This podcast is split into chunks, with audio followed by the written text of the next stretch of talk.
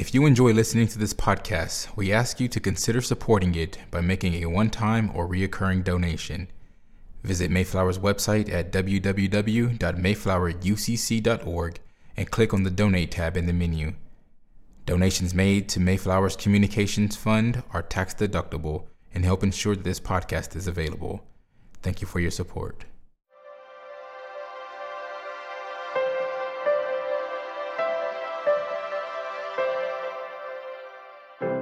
The sermon you are about to hear was preached at Mayflower Congregational UCC Church in Oklahoma City by the Reverend Dr. Lori Walke, senior minister at one of America's premier liberal Protestant pulpits.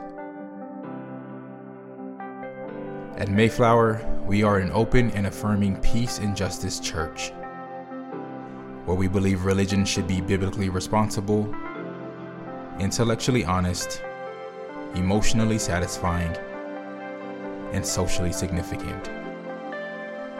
We go now to the pulpit of Mayflower Congregational UCC Church of Oklahoma City and to the preaching and teaching of Reverend Dr. Lori Walke. Will you pray with me?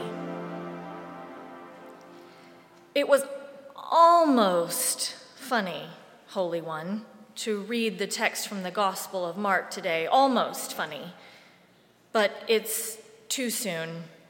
We thought we had left the arguments about greatness back in 2016, but here the disciples are asking Jesus to assign seats based on greatness.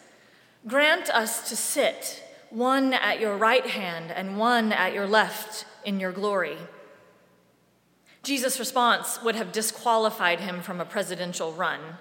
He didn't denigrate anyone to make the disciples feel superior. He didn't talk about how much better the disciples already are than everyone else. He didn't even call anyone any names. Instead, he said, Whoever wishes to become great among you must be your servant. He even says that he himself came to serve, which can be translated as waiting table offering food and drink, providing the necessities of life, caring for the poor and the sick. Jesus is telling the disciples to tie on their aprons. Jesus is telling us to tie on our aprons. Will you double knot the strings for us, Holy One? We want to be of good service to others. Or maybe we should say, that we want to be of great service to others. We pray in the name of Jesus, who showed us how. Amen.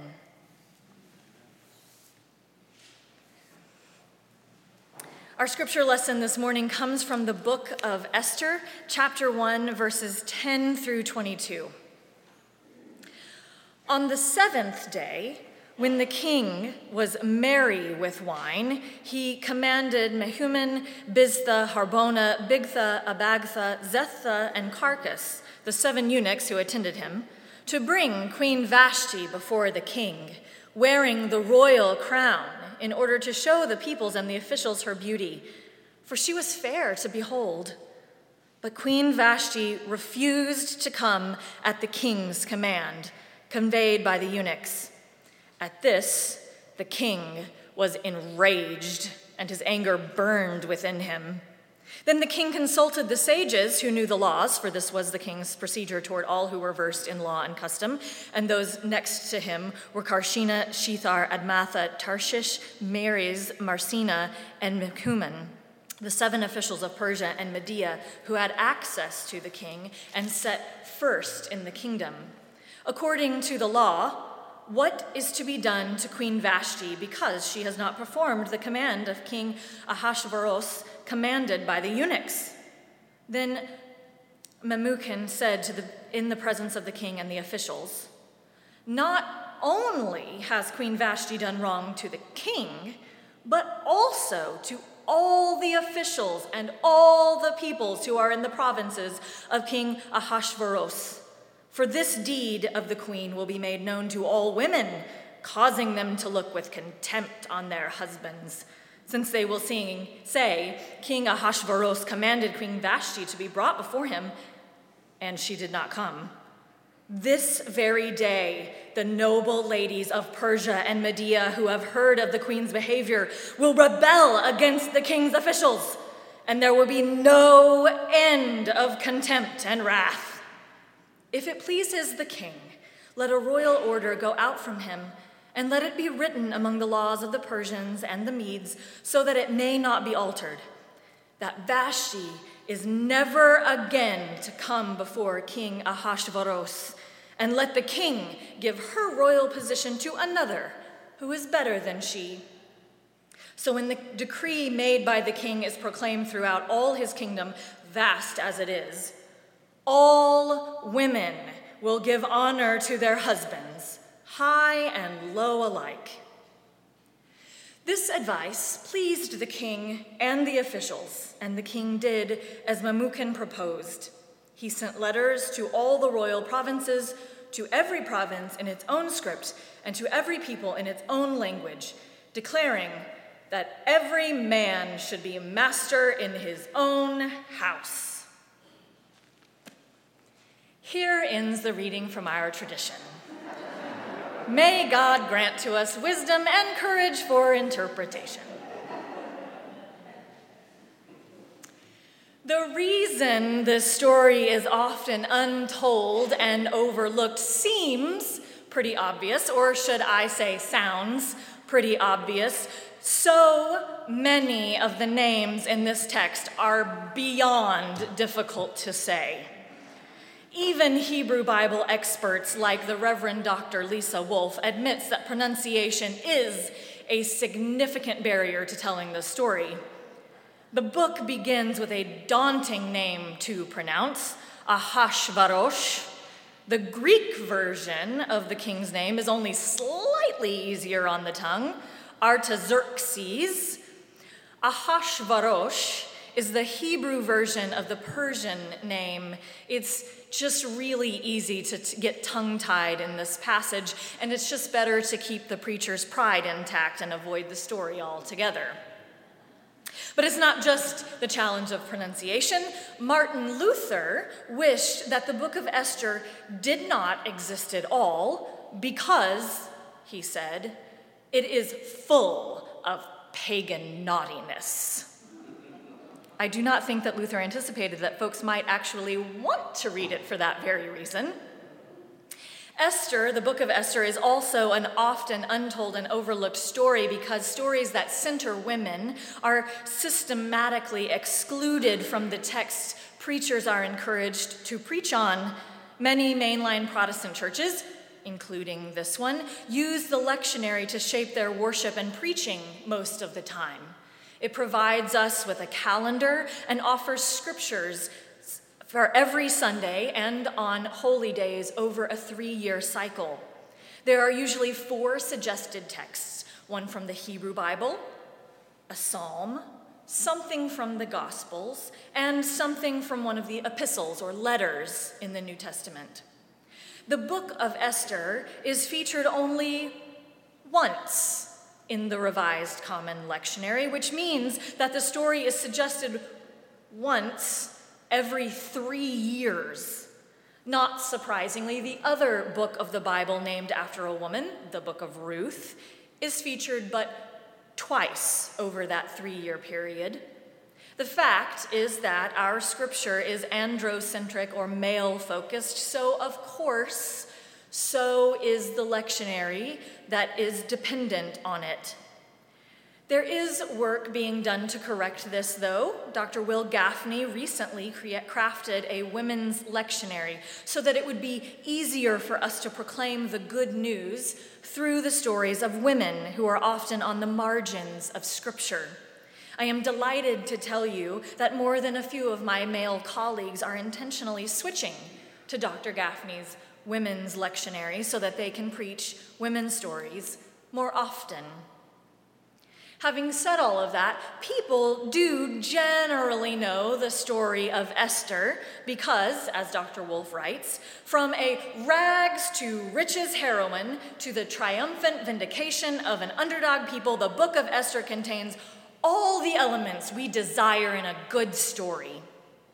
The book of Esther tells us of how a young orphan girl, on the advice and counsel of her uncle, becomes queen to the king who has conquered her people. Despite the consequence of death, Esther outwits her enemies, and the people of Israel are saved from extermination. Though the story is not historically factual, writes Dr. Wolfe, Esther is an utterly truthful tale about the struggles of a people living in diaspora. People very much like to use a version of Uncle Mordecai's inspirational speech to his niece Esther from chapter 4. You'll recognize it. Who knows? Perhaps you have come to royal dignity for just such a time as this. That's the line most people know, right? For such a time as this. But that's not the selection we read today. Today we read of another queen, the queen before Esther. Few people know of Queen Vashti, even though it is her defiance that sets in motion the events that would pull Esther into the royal court and put her in position to save the Jewish people. The story opens with a banquet said to have lasted 180 days and when those 180 days were done, the king gave another banquet, this one lasting seven days. Drinking, we are told, was without restraint, for the king had given orders to all the officials to do as each one desired. Queen Vashti, meanwhile, was hosting a separate party for the women, although no more details about that were given. While it was not uncommon for women and men to feast together in ancient Persia, King Ahasuerus threw a party that was apparently for men only. As biblical scholar Jon Levenson notes, the absence of women at King Ahasuerus' banquets enhances the perception that these were really just overdone stag parties with all the licentiousness and disrespect the term implies. It hardly seems necessary for the author to tell us in verse 10 that the king's heart is merry with wine by the seventh day. The king is drunk. And this inspires him to command Queen Vashti to appear before him wearing the royal crown in order to show her off. And this is when things fall apart, because as we heard, Queen Vashti says no. There has been much speculation over why Vashti says no. The rabbis suggest that perhaps Vashti is being ordered to appear wearing only the royal crown, and she does not want to do this out of modesty. Quite frankly, given the nature of the festivities, it seems unnecessary to speculate beyond the obvious. I mean, would, would you go to that party? These are the kinds of parties girls and women are regularly advised to avoid. This is how it's always been for women. We have been told that it is our responsibility to avoid situations in which we might get raped or assaulted, as if it is anyone else's fault but the perpetrators. And so, in case no one has told you, assault of any kind, including rape, is not, does not happen because of where you are or what you are wearing. Full stop. In any case, the author of the text does not seem especially interested in Queen Vashti's rationale for refusing. We only know that she does indeed say no. She doesn't ask for a rain check, she says no. This is certainly not just a, an okay decline of a casual invitation. This is an order of the king that she is refusing. So her no sparks a state crisis. God save the queen. Spoiler alert God does not save the queen. This actually shouldn't come as a surprise. God never does make an appearance in the book of Esther. We, though, should also note that we don't hear from anyone else on her behalf either. Queen Vashti is on her own. The king is humiliated and enraged. He summons his closest advisors on how to respond, and no less than seven special prosecutors are required to arraign this woman and counsel the king on damage control, as theologian Carol Bechtel writes.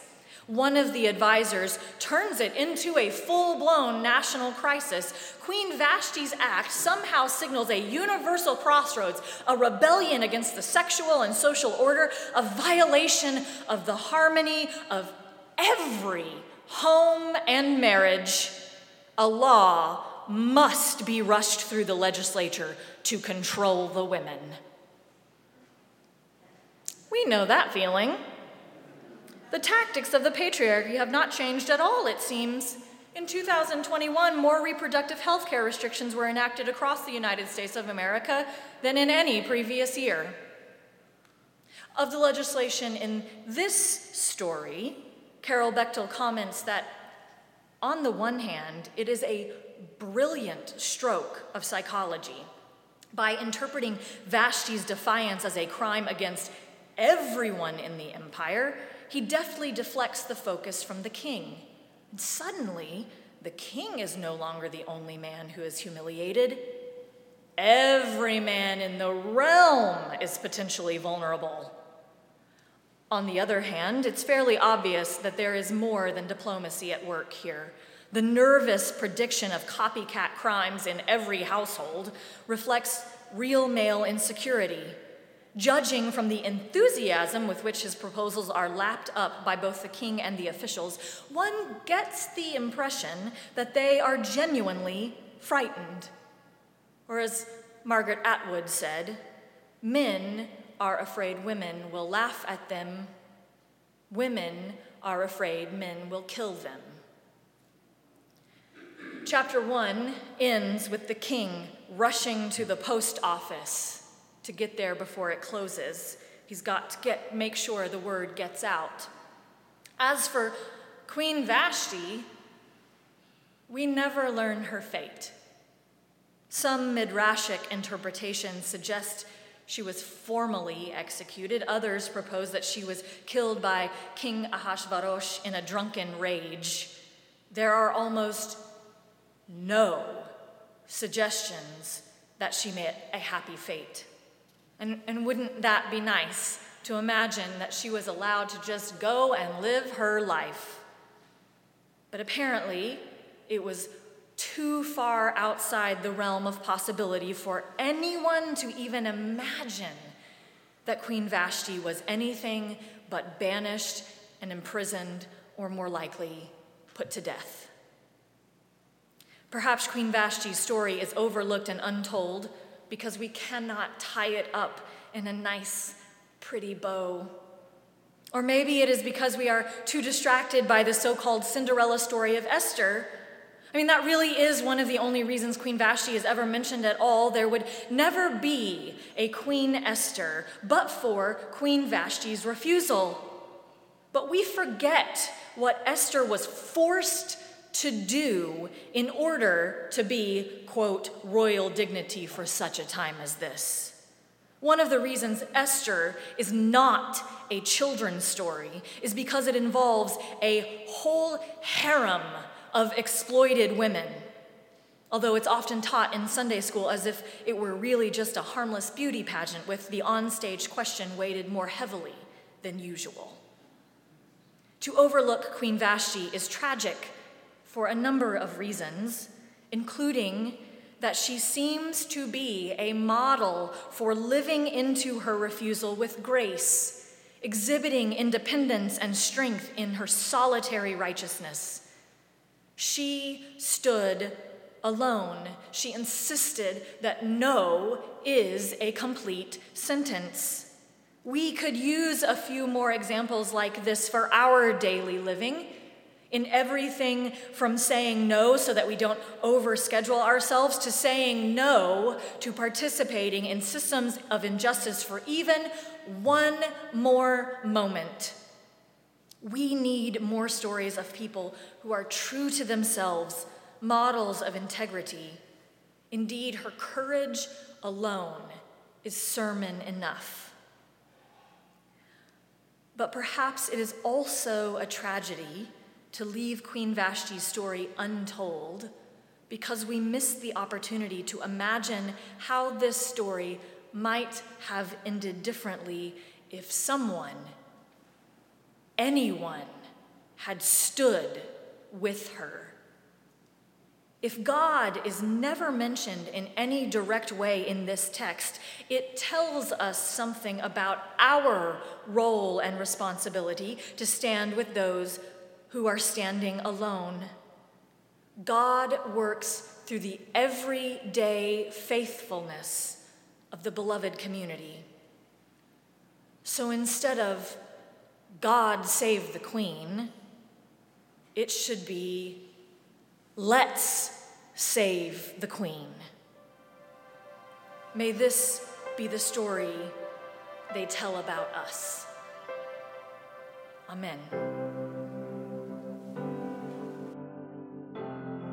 You've been listening to the preaching and teaching of Reverend Dr. Lori Walke, Senior Minister at Mayflower Congregational UCC Church in Oklahoma City. More information about the church can be found at www.mayflowerucc.org or by visiting Mayflower's Facebook page. Worship services are currently online only premiering at 11 a.m. on Mayflower's Facebook page. Mayflower is located on Northwest 63rd Street in Oklahoma City, one block west of Portland.